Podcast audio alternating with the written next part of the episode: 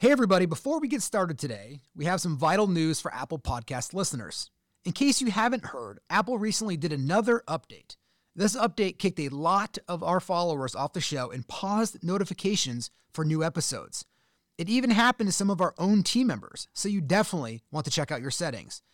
To see if this happened to you, open your podcast app, search for the 200% Life, and select the show page. In the top right corner, you may see either a follow button or a pause symbol.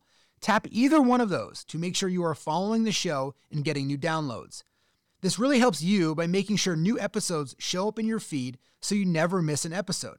It also makes sure new episodes are downloaded to your phone so you can listen to them when you're not connected to Wi Fi.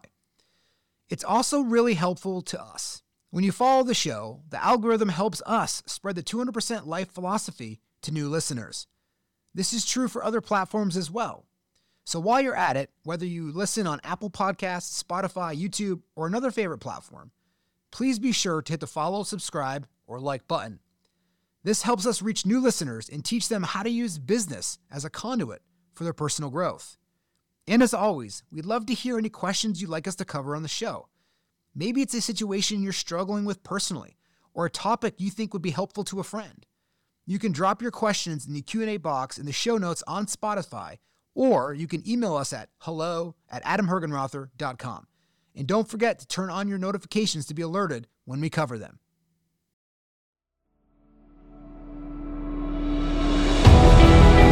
Hey everybody, I'm Adam Hergenrother, and this is Business Meets Spirituality. We believe in personal growth through business success. Today I'm joined by Monique Helstrom, which is going to be an action-packed listening show for you guys today. A little bit about Monique before we jump in.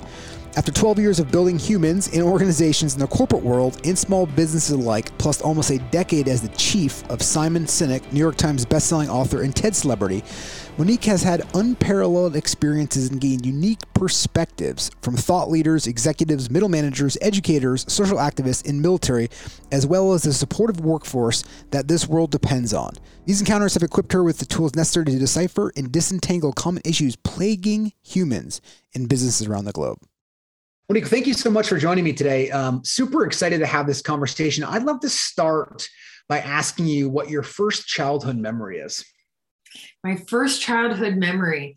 Um, probably, I mean, I'm sure there were lots when I was really little, but I took karate starting uh, when I was very, very, very young. I was one of those. Uh, if if there was YouTube or any social media out by then, I'm sure I would have been in some sort of a funny video because I was this wee little thing and this big uh, karate gi, and I I just remember loving every second of it, loving the structure, loving the health ver- you know the health benefits of it, um, talking to a hundred people, most of whom could have been my fathers and mothers, and uh, it was just a really wonderful experience, and I it's burned in my brain. Did you? What age was that approximately? I'm just curious. I think I started when I was five or six. Yeah. Did you did you move up the rankings and belts at all, or did you continue that? I did. I am a black belt in Taekwondo. That's awesome. really cool. Yeah. Do you do you still practice today? I well, I do more kickboxing today than I did uh, than I'm doing strict karate, but I I'm sure I'll get back to it at some point. Yeah. Did you stay with karate for most of your childhood and then switch to kickboxing when you got older? When did that transition occur? Yeah, I got my black belt around 15, I want to say. And it was right at the time where your friends become very important to you and everything else yes. doesn't yes. seem to be as important. And yeah. so, unfortunately, I did what most teenagers do and I gave up something that I loved in order to be cool. Uh, I have to raise my hand and admit that that was me. and so uh, I stopped for a while. I stopped while I was in college, but shortly thereafter, I picked everything back up and kept on kept on trucking isn't high school such a trip? I think about those those years that it was just like it's you're everyone's so odd, so weird, trying to figure it all out. It's just such a it's such a I always think about like coming back here again. I'm like, I don't know if I want to do high school again. If I never there is not enough money. I hear those things all the time. You know, if I gave you a million dollars, would you go back yeah. to high school? My answer is a hard no. Hard yeah. no. It's awesome. Uh, two splinters off this conversation a little bit. One is what what was kind of profound in your high school years that kind of was like wow this was just really challenging or did you have a significant moment um, and the other kind of more fragmented question would be is um, what do, what do you do for physical activity now? You've obviously kept karate and you do kickboxing. Kind of what does that look like? So I'll let you pick which direction you want to go first. Um, well, we'll we'll round out the high school years, I guess, and then I'll I'll I'll segue into my um, physical activity. Let me see. Uh, I wish I could say that there was a lot of pleasant moments in high school. High school was a hard time for me. I was kind of figuring out who I was. And and as we all do we're all looking for our place in life and looking where I belong. And I was always extremely detail oriented. I was always extremely extroverted. I had very much the same personality as I do today. And that was hard uh, for for young kids to I, I, had a lot of energy. I was very um, influential in some of my strength sets. And and it was intimidating. It was hard for a lot of people to take. So I think uh, I think one thing that I'm that I learned really well is is just who I was and and the skill set that I did have and how I could use that um, mostly for work at that at that period of time. Well, there's so many people um, that are trying to figure out who they are, and we'll talk about that as adults too. But how did you? And I know that you've had that kind of more awakening as an adult, but how do you, you mentioned it in high school? How did you start figuring out who you were um, in high school and what kind of was there a was there a model you used was there a was there a playbook or was it more of just an intuitive knowing it was uh, a series of personality tests that I started taking. And I talk about personality tests a lot. It was in my very first job where they had us all take Myers Briggs. Yeah. And I remember reading uh, the answers and under and hearing what the, the presenter had to say to me and really being just um, shocked and surprised and um, exhilarated by the fact that it, it, described me so well. And so it really became uh, an obsession almost for me. I started looking into my star sign. I started looking into what my name meant. I started taking lots of personality tests and my love languages and all sorts of things. And I really found that to be a great way to know what tools I had in my toolbox and then how I could use them. Yeah, I love that. When did you really start, as you started founding those tools, you started using it? When did you really apply that in the kind of external world? Was it was that in high school? Was that more in college, or was that more in your profession? And when did you start really fine tuning that? And what does that look like today? It was more in my profession. My very first job out of uh, while I was in college. As a matter of fact, I worked full time while I was in school full time as well. And I was an event planner.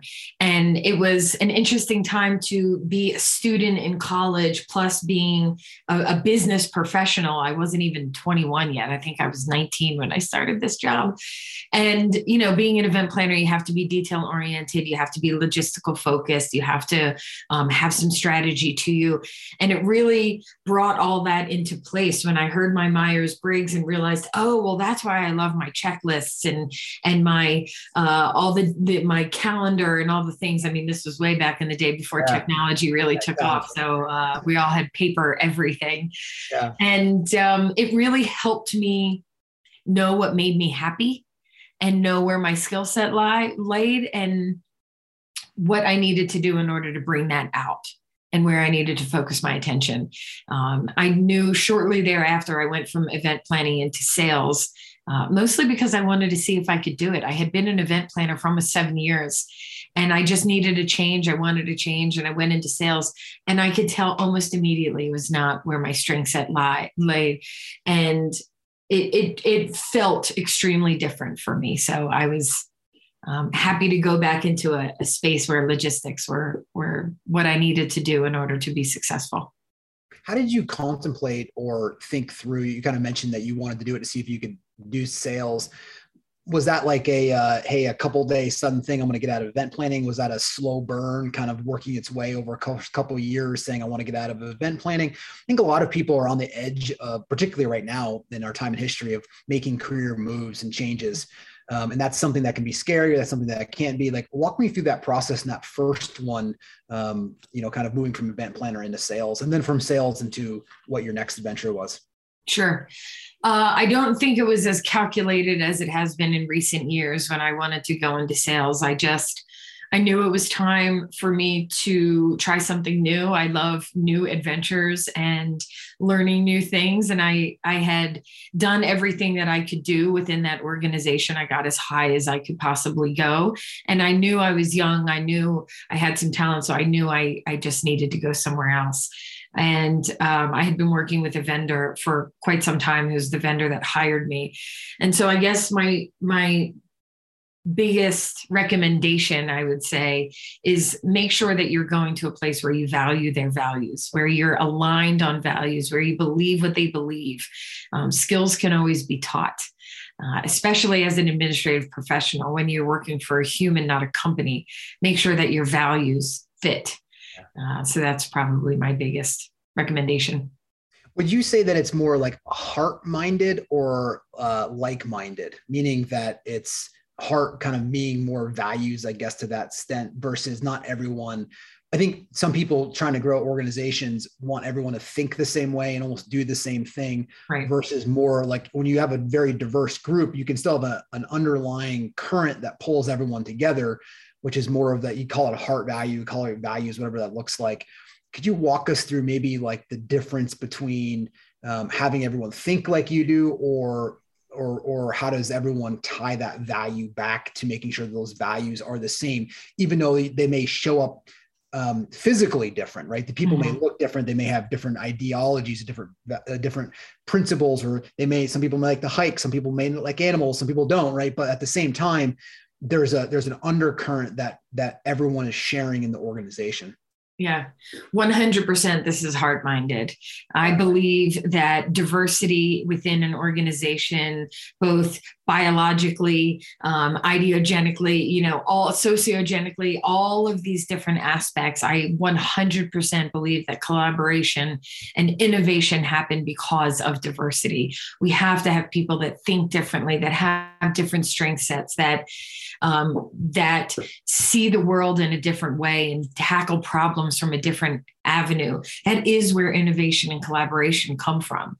Uh, if we have a whole group of people that think alike, we're not going to get very far.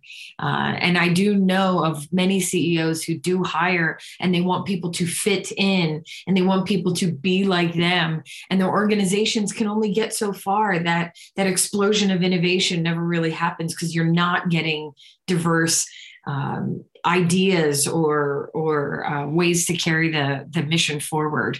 So 100%, I think that this is heart focused, ensuring that your values and whatever they may be of honesty or integrity or um, humanity, whatever they might be, making sure that those values are are aligned. Um, and other than that, I think we can all be weird and different and strange and goofy, and we can all be exactly who we were all meant to be my kids all the time. I have three under 10 and they're always like, Dad, you're just so weird. I'm like, and I love it. And I'm I like, love it. love it. I wake up giggling because I'm so weird. Like it's just the best thing ever, right? It's great. It's good to be weird. Weirdness is is unique and and interesting and like I said, innovative. So it's a funny story. So my my son comes to me like two three weeks ago and he's like, Dad, I'm gonna be really weird. I'm like, what are you gonna do? He's like, shows me this picture. He's like, I'm getting this haircut. And it sounds like a lizard on his hair. And he's doing it today, actually. At that, he's like, "Dude, I'm gonna FaceTime you as soon as I'm done, Dad. Like it's gonna be really weird. It's gonna be. I'm like, that's awesome, dude. Like it's just so. He's got like this oh, literally this haircut that looks like a lizard on top of his and his head, and he's really excited for it. So it's just it's so funny. Good for him. Good for him for having the guts to do it. I know, I know. What would you share with somebody who's maybe going, you know what, maybe I've assembled a team that's more uh, I wanted them to fit in or be like me. And I'm recognizing now that that's probably not the best for the organization in itself. What's a what's a like a you know a one or two or three items that people could go and say, okay, I'm going to start diversifying my organization. Mm-hmm. Mm-hmm. Um, so first, always need to take a pulse of where you're at uh, first and foremost look around see who is fitting in quote unquote with with the organization who does represent those values who who does really believe what they believe and uh, first start with the baseline knowing where you are knowing what you need to change really identifying where the holes are. Uh, if you have a large organization of a whole bunch of strategists who love ideas and love thinking about things and love analyzing data uh, th- that's going to eventually cause a problem for you. You're going to need someone who's got other skill sets. So, again, just identifying where you are at, what you have, and then identifying what you're lacking, uh, wh- where you need to go. Uh, I'm going to sound like a broken record, and I'll probably say it again during this call, but personality tests are really it's an easy way to figure out what you have and where you need to go. Uh, that could be Myers Briggs. That my favorite is Clifton Strengths Finders, and I talk about that a lot. It could be 16 personalities. It could be DISC, whatever it might be. Identifying where what skill set your people have and then where the holes are knowing how you can hire from there um, at at a minimum if if that's too much just asking your team what are we missing what do you need? What do you have and what do you need? And and really uh, talking with your people and having them give you the information. They they see the world very differently than the leader of an organization does. They have a different perspective. Uh, so so asking your team and then maybe even asking people that are associated with your organization your boards of directors your friends of your mission. Uh, you know say to them where do you think we're lacking? What do you think we need to grow and develop um, and of course, all of this comes wrapped in a wrapping paper that you need to be okay with having honest feedback as well. So throw that in there at the very end. Love that. Well, that's the that's the you know any leader that's whether you're leading a division or a company or your family, you need to be looking for the best solution, not looking to be right, which means that you got to be really open to the feedback. I always my always argument to this is that so let's just say that you know you, you go in there and you're wrong isn't that the whole point of you going in and having a meeting though is so that it just actually protected you and the organization from making the wrong decision? And if you go in there and you open the feedback and you end up being right you just now got the support of everybody or the majority of the support that everyone gets behind because you're willing to have that conversation. So either way the the outcome dramatically outweighs the the negative of this which is just a personal hit to that little little dude or dudess that's inside your head that likes to talk to you right? Yeah. Yeah it's it's a tough thing these days where getting feedback hearing some hard information is um, seen as wrong is seen as hurtful. Uh, hard conversations and and and conflict are being seen as the same thing as as uh, confrontation is being seen as me just giving you some information. And i really wish that we could separate those and understand that you can give someone feedback. You can have a hard conversation. You can tell someone that they're lacking in an area and it does not have to be mean or nasty or rude or uh, com- confronting yeah. Um, so I'm I'm 100% with you that it's it's an important thing for leaders to be able to hear things like this. I think it really people ask, well, then how do I start doing that? I think it's the intent behind the conversation. So if you go in there being like, I'm right, I'm going to tell you how cool I am, how awesome I am, and you're going to take this feedback and go do what I tell you.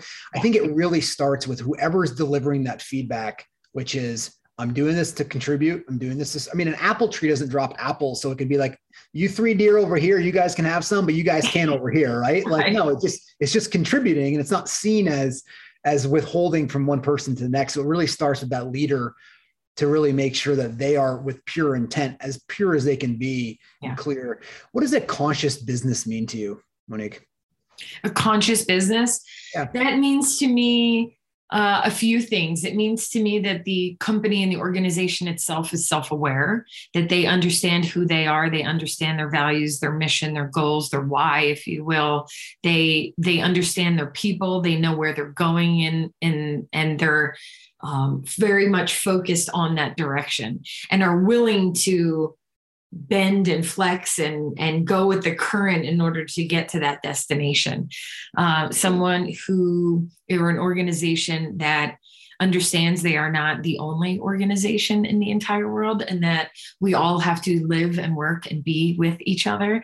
And so a conscious organization to me is someone who understands uh, the world around them as well and how they can contribute to it positively and I would also say that it's someone who, uh, that it's an organization who um, is okay with change, is okay with uh, understanding, taking the pulse of the world at the moment, and understanding that there's going to be times where they have to bend and flex in order to to get to that vi- future vision that they're wanting. Yeah. What do you what do you see as some traits as individuals who are leading or are part of a conscious organization?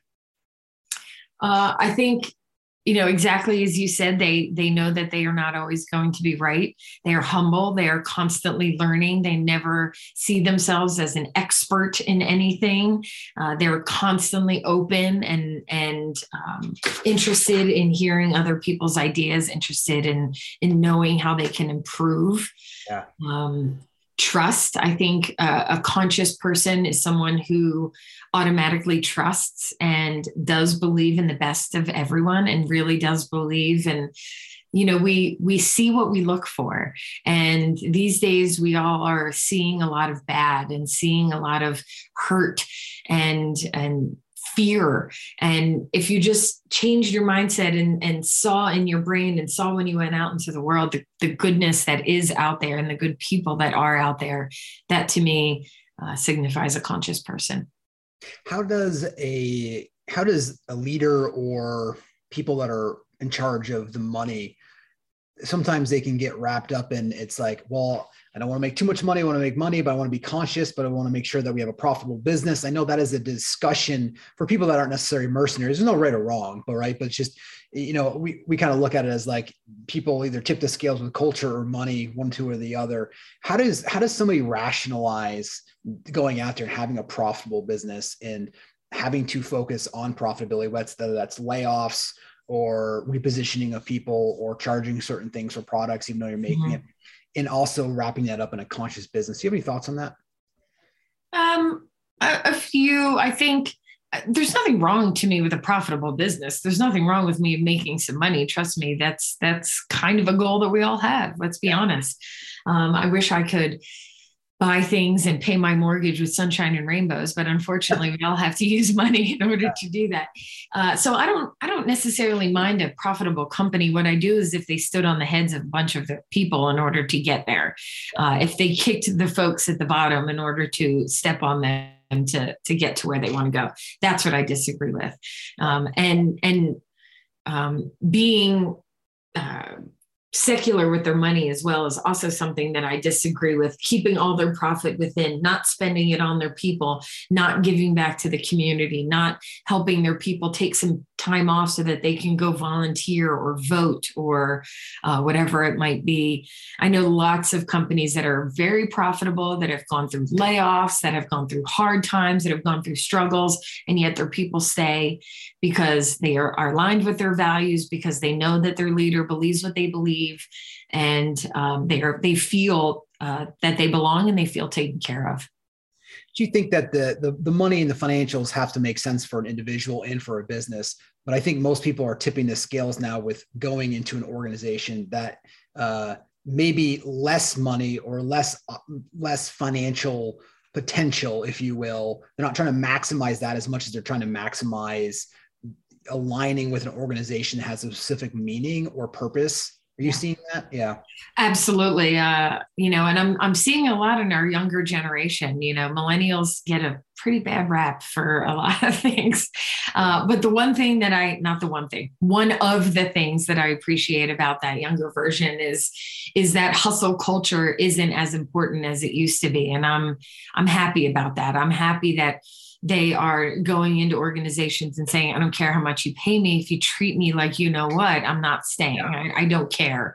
Yeah. Uh, I want to be in an organization where I have some freedom, where I have some flexibility, where my ideas are heard. Uh, and I'm, I'm excited for that. I'm excited uh, for them to start taking over some companies and, and bringing that back to life. The old mentalities of the 80s where it was just like hustle culture and work and blah, blah, blah. I'm glad that's ending. You know what's funny? I find, um, and, and I'm curious to see if you agree or disagree with this. Um, I had a conversation with somebody who who ran runs a company is like saying the same thing. They're like, this younger generation doesn't want to work. They don't want to do anything. They have this expectation, you know, the kind of labeling that they have in there. And I kind of fall right on that line between of what that is. Yeah. Um, and uh, and, and uh, me actually building organizations kind of gives me that credibility to have that conversation to a certain extent, though that's not why I did it. Um, but they said, well, you've worked hard to do it. And like, how come everyone is, and I said, well, hold on. I said, we've got over 800 people in our organizations. And the reality is, is I have a lot of young people who work more, than, way more than I do, who work 80 hours a week. I said, what I've really found is it's they actually want to do something that they feel like they're contributing to society, yet and at the same time being financially rewarded for their activities they're doing.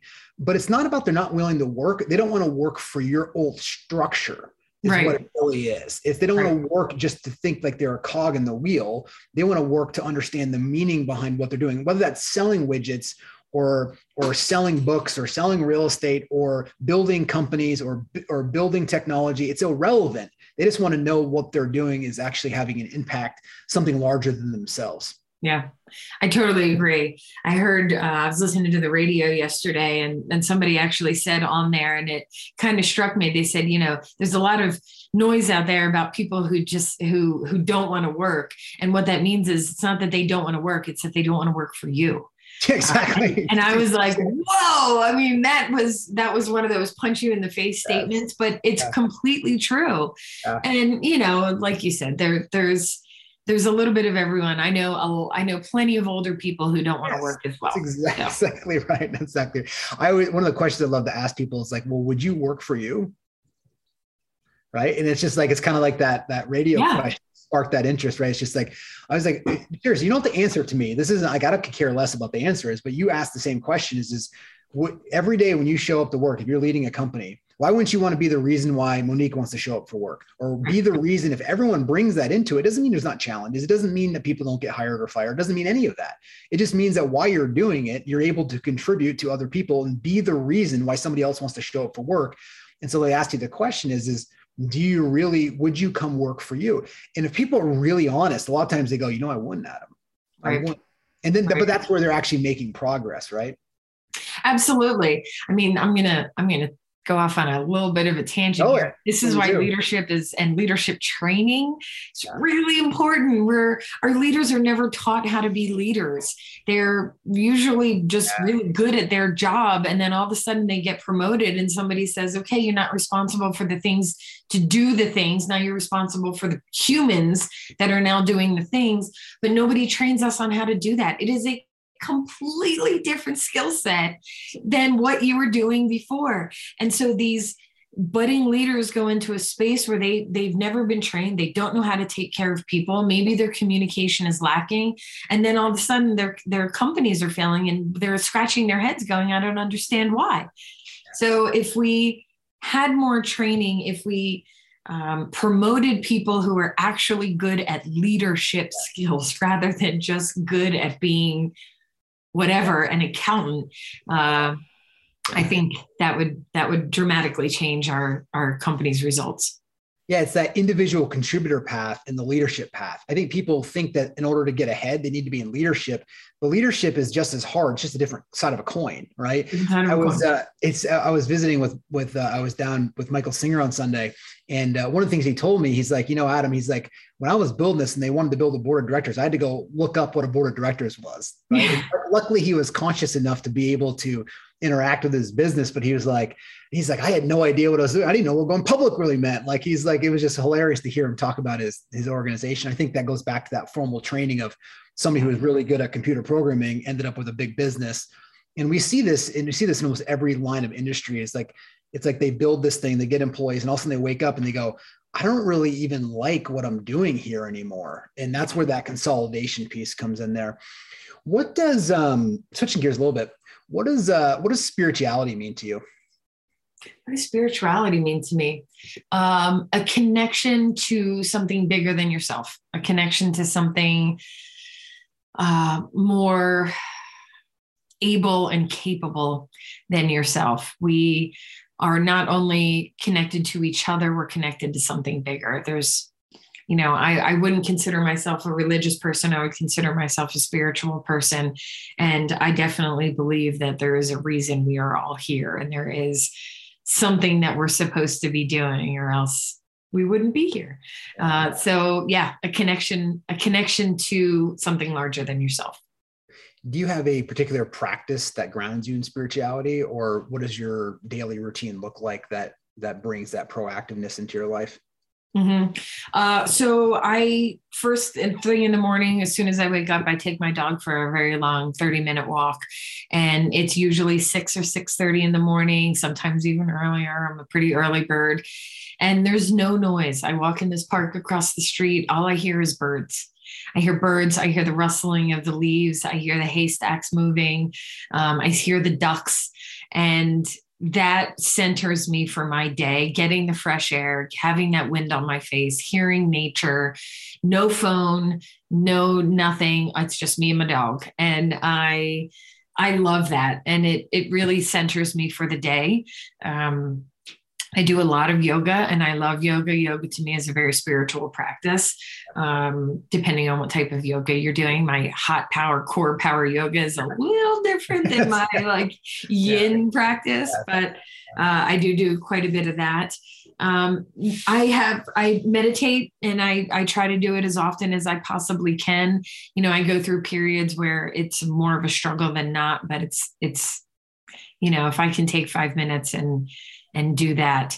Um, I also make it an unbelievable point. I set my alarm for uh, the top of the hour of every hour at whatever, maybe 57s.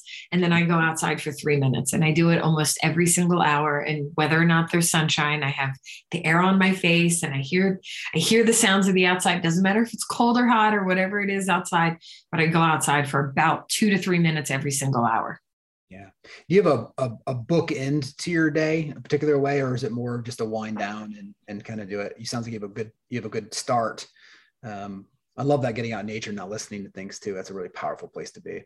Yeah, yeah. Uh, I don't necessarily end my day in one particular way, but that's that's a good idea. I probably should have another bookend. I do walk my dog twice a day, so I do another walk with her at about two thirty or three o'clock. Um, but it's way more busy, and I see way more people when I do that. Yeah. Yeah. I love that. Are you more of a solitude kind of be by yourself nature, or are you more extroverted and wanting being around energy or a little, little bit of both? Uh, a little bit of both. In my when I'm hiking or walking or in nature, I actually do like to be by myself. Uh, I do like to just have me and my dog, and and connect with nature. Out in the regular world, I'm a super extrovert, and I love being around people, and I love that we're able to do so again. Uh, a company that I work with very closely had their annual kickoff on Friday, and so there were 70 of us in the room together, and I was I was almost moved to tears at one point. I was so happy to be around other people. I was just uh, for for extreme extroverts like me. The last two years have been very difficult. Yeah, I love it. You talk a lot about human doing versus human being. Um, and, and we believe a lot, and especially on this podcast, that you're, you know, a human you know you, you have this temporary physical experience which you're a human being kind of in this animal body if you will. Can you talk us through a little bit about the human being versus human doing? Sure. Um, when you're a human doing I, I feel like you have you feel like you earn respect by doing things rather than who you are being.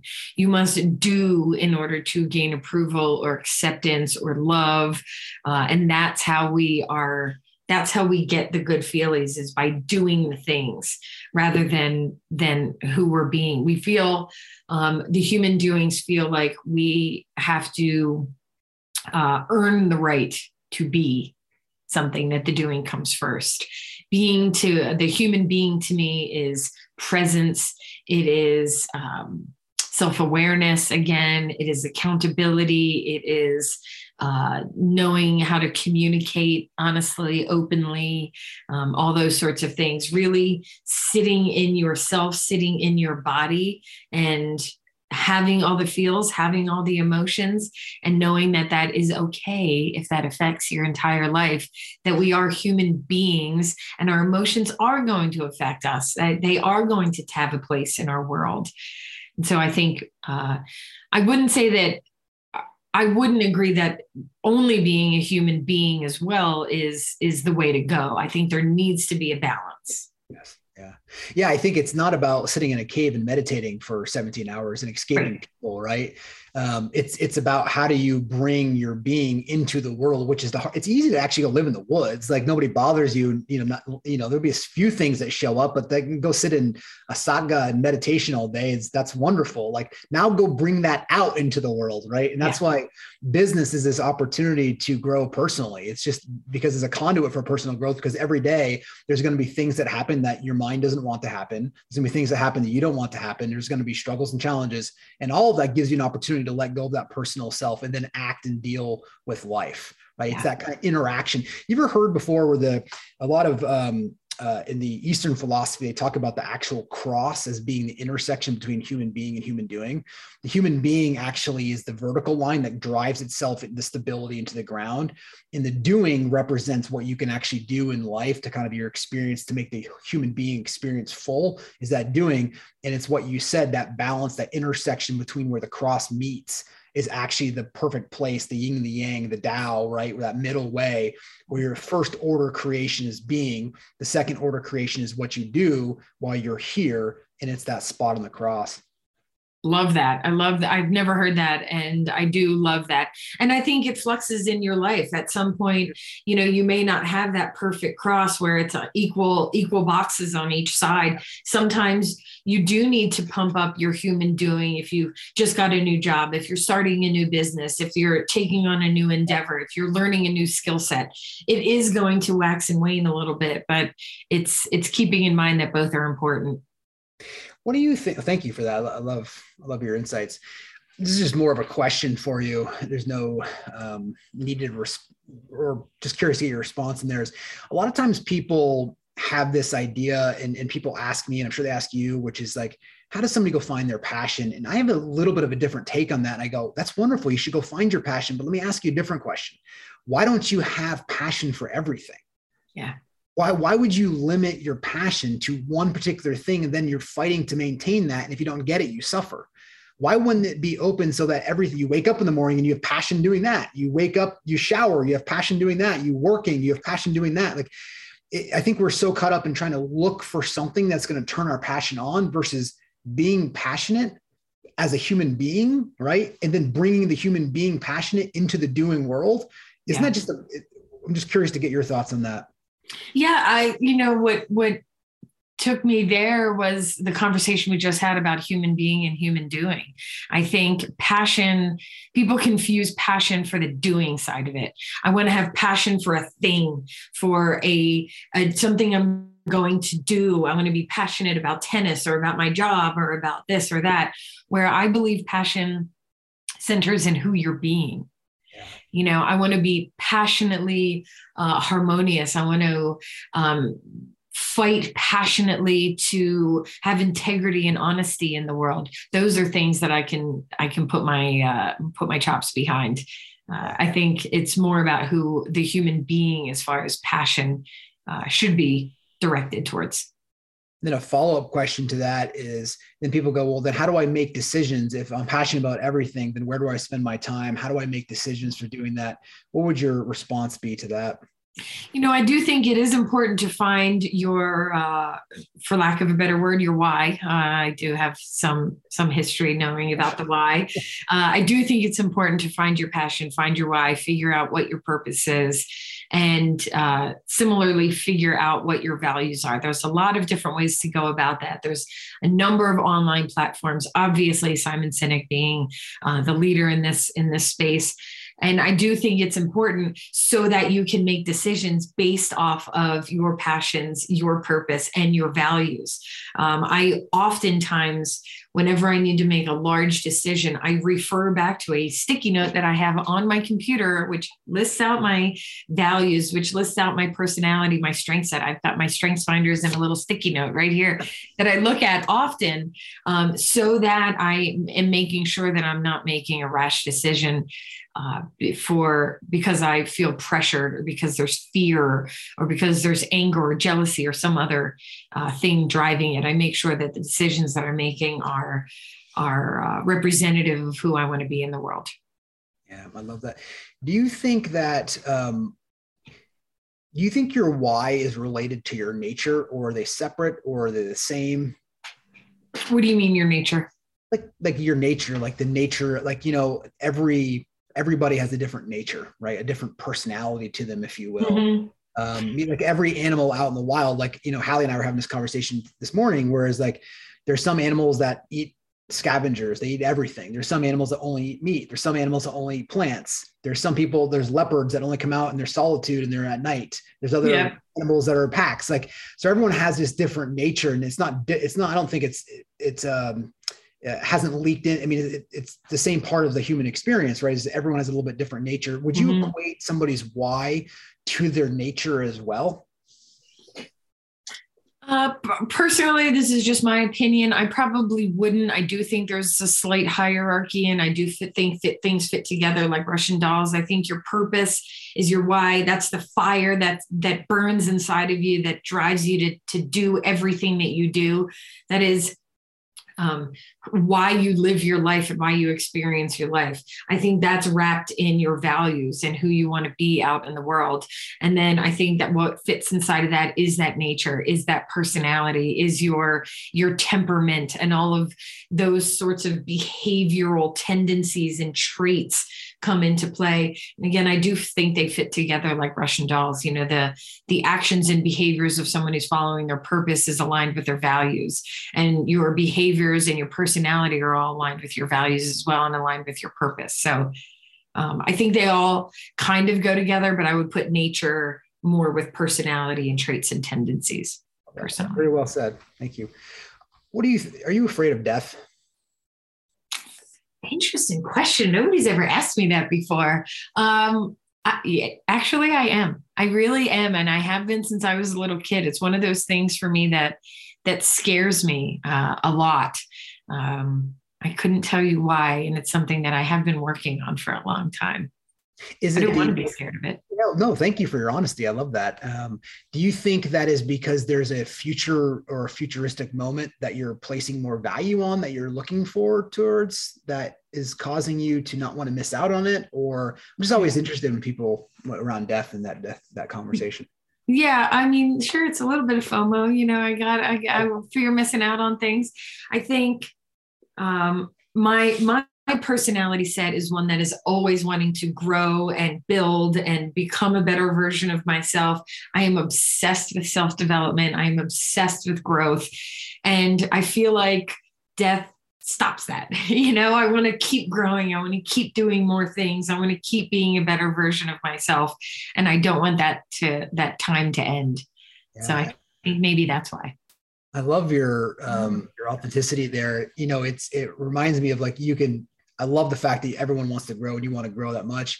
You can also look at it as, as I'm going to grow as much as I can until death t- death comes, right? Yeah. And, and, just you know when I was we we, we chatted a lot uh, over the weekend about death too as well, and you know a yogi kind of walks around indifferent to death, and this is something I've just this is my own, my own therapy talking now here, not necessarily a question, but it's like you know they they they're indifferent to when death comes. Mm-hmm. and they they don't of course nobody wants it to happen or they don't look for it. It's not like that. But then you you really live untethered right because you're able to actually live free you still work on yourself as much you still have passion you find your why you have all the same things that you're doing it's kind of that spirituality isn't about changing what you do it's just a part of you that's doing it and so mm-hmm. finding and making that peace with death gives you that ability to go out there and say, I don't know when it's going to come. It could come at any point in time because it will, right? We're all on the same, we're on a bus that we're yeah. born and we get on it and it's going to end for every single one of us. Yeah. And you kind of making that, making that peace with it allows you to uh, actually maybe work on yourself even more because yeah. you no longer are tethered to needing life to extend. And it gives you that openness to allow life to fully enter you. I don't know, mm-hmm. just some mm-hmm. thoughts that I had on that. No, I like it. I uh, I like the perspective of that. I like the um, positivity of that statement. Really. Yeah, that's awesome.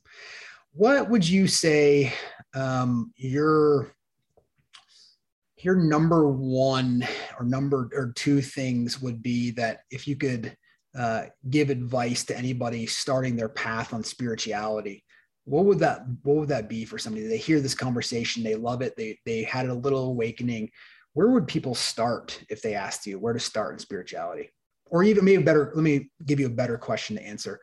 um, where would people start on being more human being? Then I've caught myself up in human doing too much. I realize I want to be more human being. Where would people start there? Yeah. Uh, first, we need to slow down. First, we need to go within. We need to look into the uh, cobwebbed filled insides that we have and start unpacking all of uh, the reasons why we overtook a human being with a human doing, why we were overworking, why we were mm-hmm. behaving in the manners that we were behaving. Where did all that come from? What was the fear? We have to understand that root cause of the of the weed that's growing and and rip it out from the root. Uh, so it's it's a long process. It's like fixing crooked teeth. You know, it's it's going to happen. It just takes a while to do. So I would say look within. And side note to that, don't expect changes to happen in in uh, two days. We all you know we we live in this world right now where you can fix almost anything in in a day in a day you know you can take a pill you can order something online you can do whatever it needs and so we think growth and development should be the same way that we just want to pop a pill and I'm different. You know, it doesn't work like that. It's slow, it's painful, it's hard. Um, so take the time to look within, get dirty, get get meaty with it. You know, don't uh, don't run away from the fear or this the the the the scary bits. The scary bits is where the magic happens. Um, so I would I would say first we have to we have to do that. We have to face our fears and look within, um, and then you know spirituality for me is is whatever it means to you. Just because i do yoga and meditate doesn't mean that you need to do yoga and meditate. Maybe something for you is completely different. Maybe it is those nature walks. Maybe it is um, sitting with a friend and and just being silent. Maybe it's reading a book. I don't know. Um, but find out what's authentically yours. And in order to do that we have to be self-aware and look within.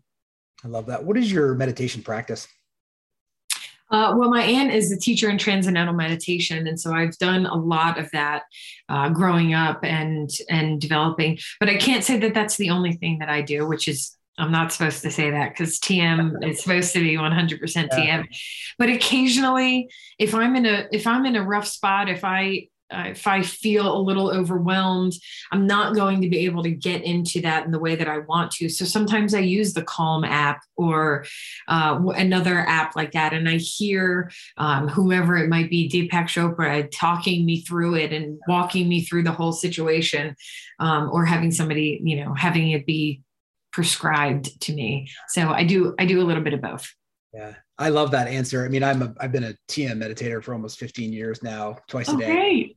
Yeah, and so I, I, totally get it. But at the same time, it's I think meditation in itself, whatever med is a technique that is used yeah. to get you outside of your velcro ness to your mind. And so whatever yeah. whatever works, it's kind of like I'm like whatever works type of guy, right? Whatever that is. yeah. walking, exercise, TM. I think TM is a great model, and I think you would agree that just gets it, it gives people a foundation. I always call it like the gateway drug into spirituality. It's totally. kind of very easy for people to kind of get their hands into and do it. So. Absolutely, absolutely. Utter silence is hard for some people. Um, to to utter silence that brain, uh, which is one of the reasons I like TM. I like having that mantra. I like having something that I can um, that I can rely on, something that keeps me balanced.